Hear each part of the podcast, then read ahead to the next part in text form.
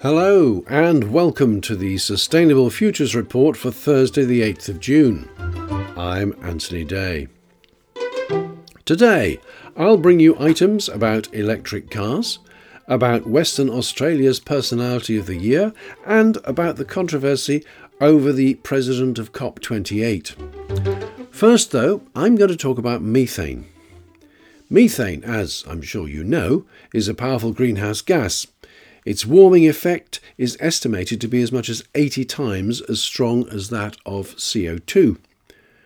While the scientific consensus is increasingly concerned about what's going to happen in the next five to ten years, the fact that methane doesn't last for one hundred years like C O two is less relevant.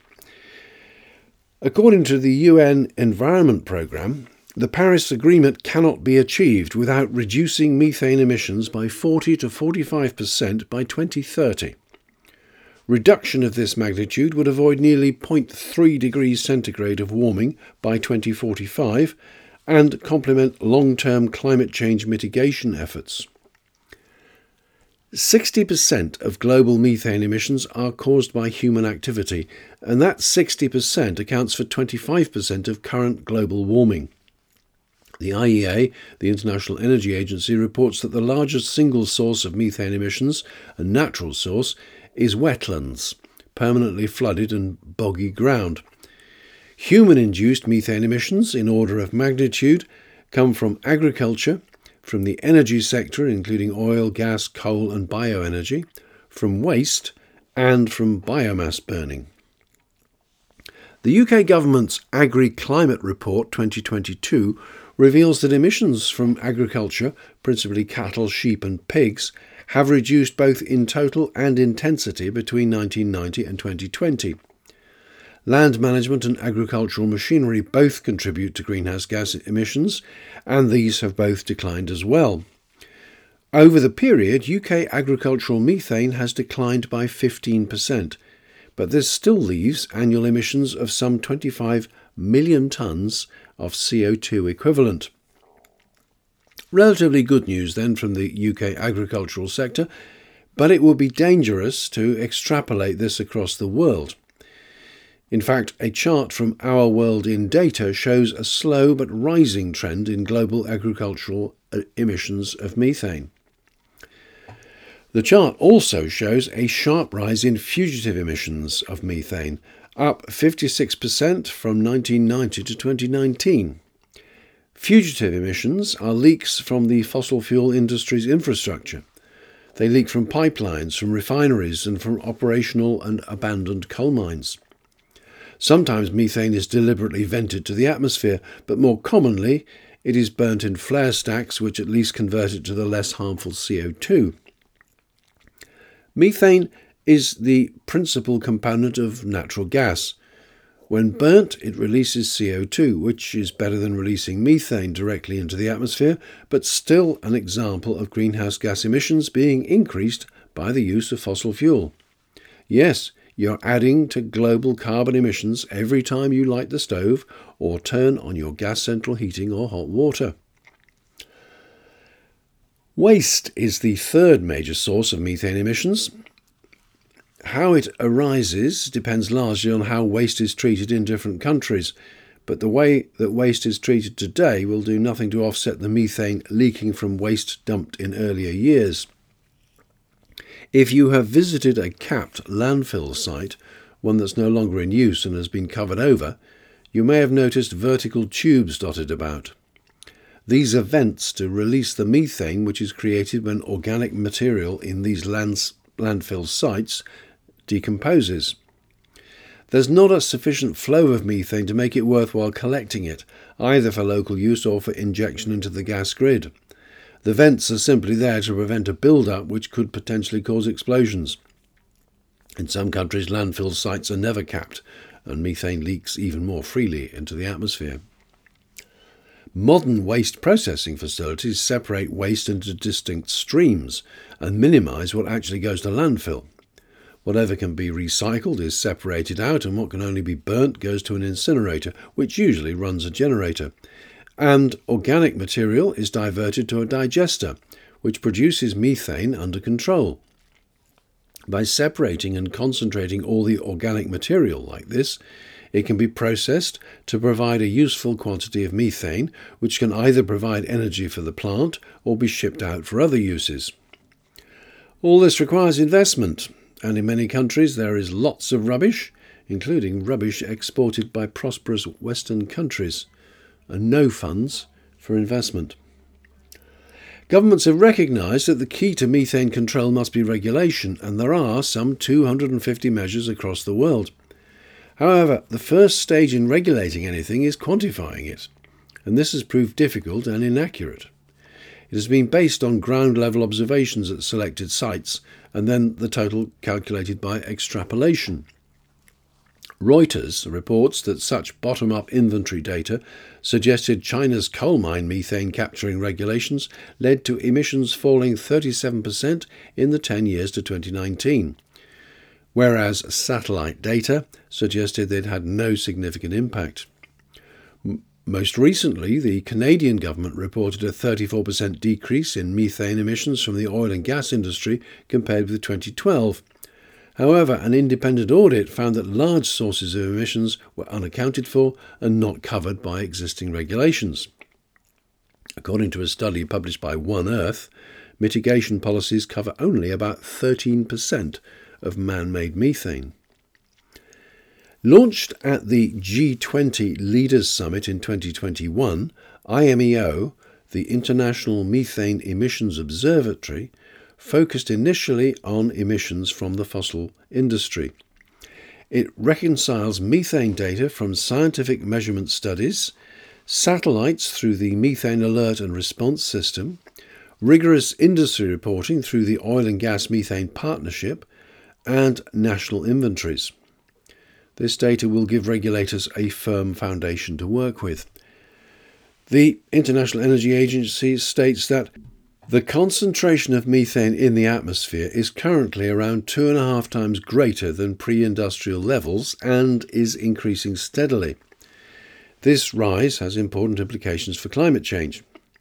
Estimates of methane emissions are subject to a high degree of uncertainty, but the most recent comprehensive estimate, provided in the Global Methane Budget, suggests that annual global methane emissions are around five hundred seventy million tonnes.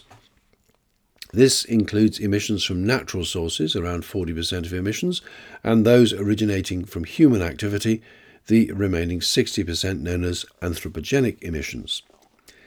The Global Methane Budget synthesises results from top-down studies and bottom-up estimates to provide global figures for methane emissions from two thousand eight to twenty seventeen. The largest source of anthropogenic methane emissions is agriculture, responsible for around one quarter of emissions, closely followed by the energy sector, which includes the emissions from coal, oil, natural gas and biofuels.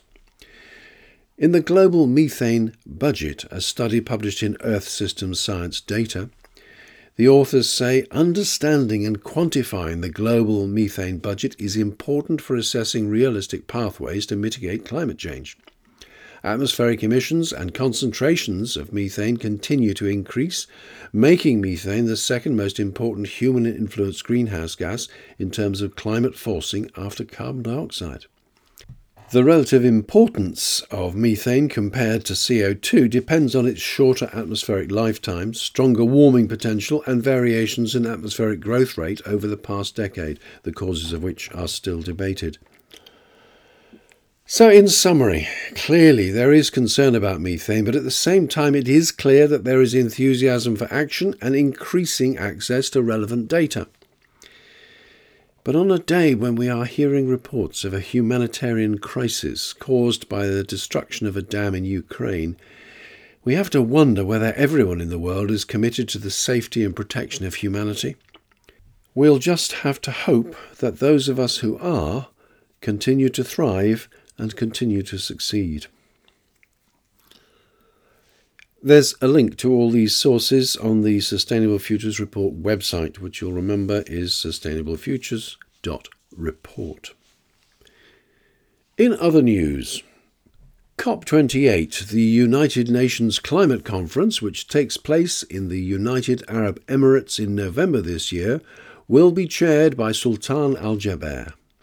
Sultan Ahmed Al-Jaber is the head of the state oil company and therefore considered by many to be unsuited to the role.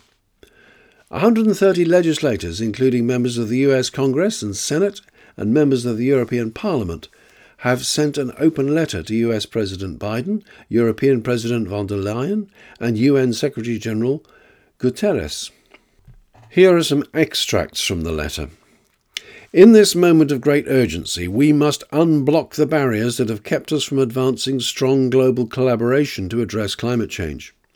One of the largest barriers to strong climate change has been and remains the political influence and obstruction of the fossil fuel industry and other major polluting industries.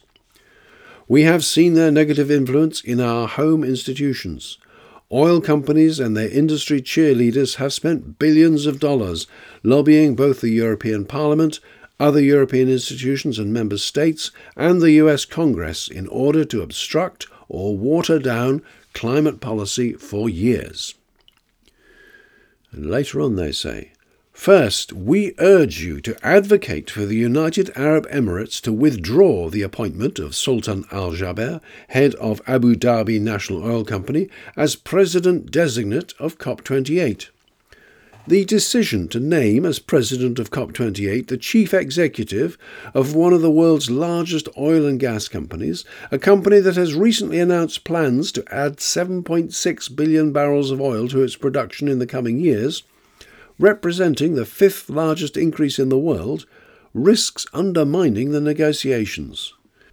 With common sense reforms to help restore public faith in the COP process severely jeopardised by having an oil company executive at the helm, we respectfully submit that different leadership is necessary to help ensure that COP twenty-eight is a serious and productive climate summit.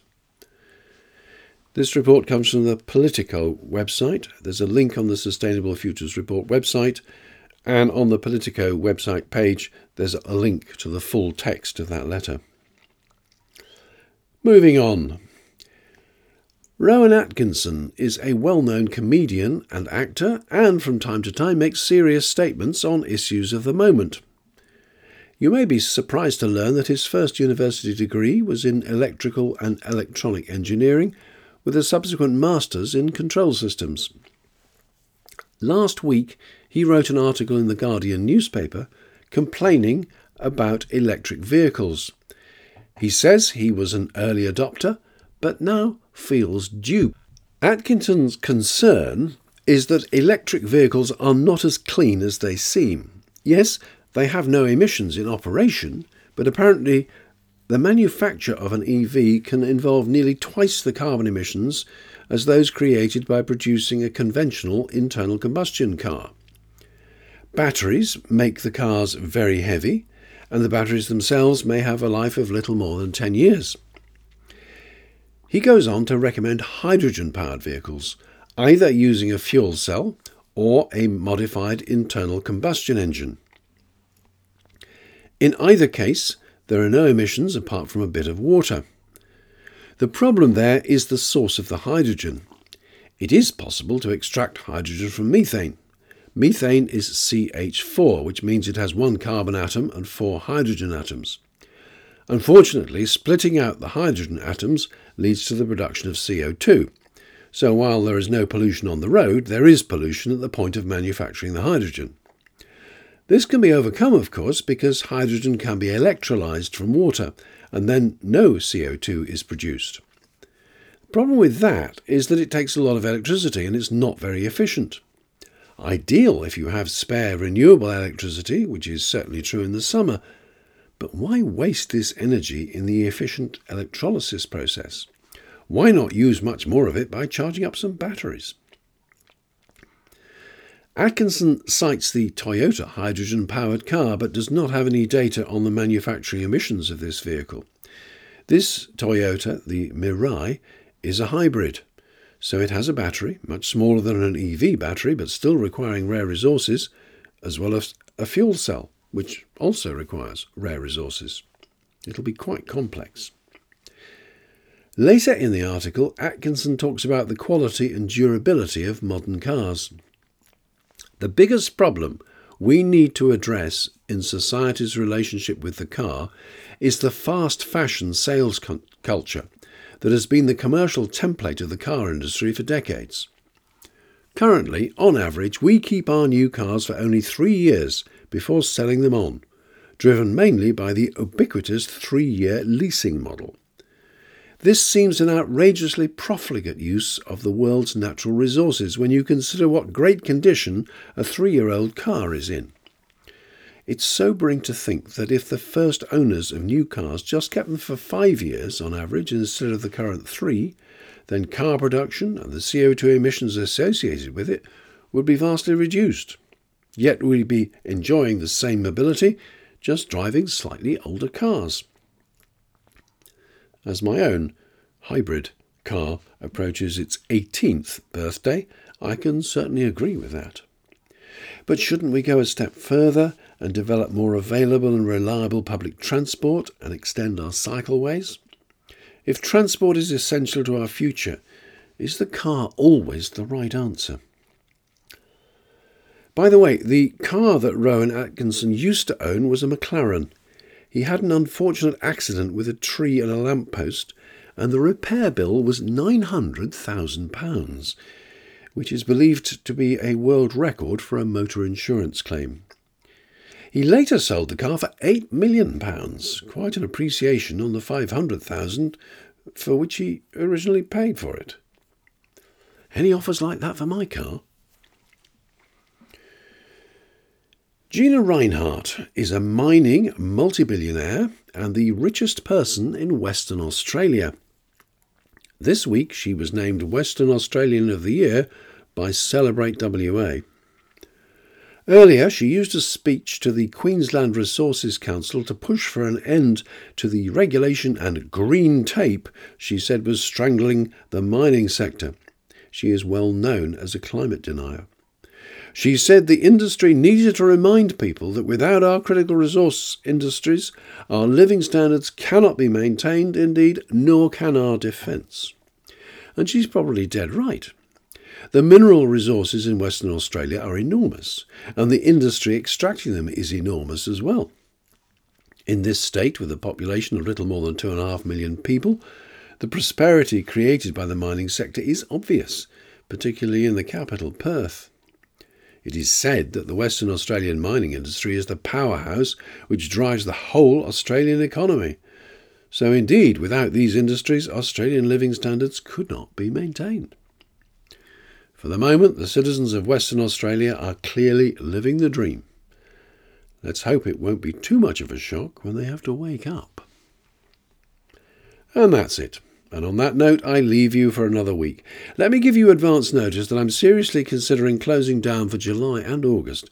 However, I have a number of requests for interviews backed up, so what I'll probably do is broadcast some of them during that time, although I don't expect to publish an episode every week.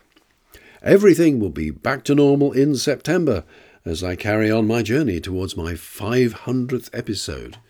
This is uh, four hundred sixty-five, incidentally.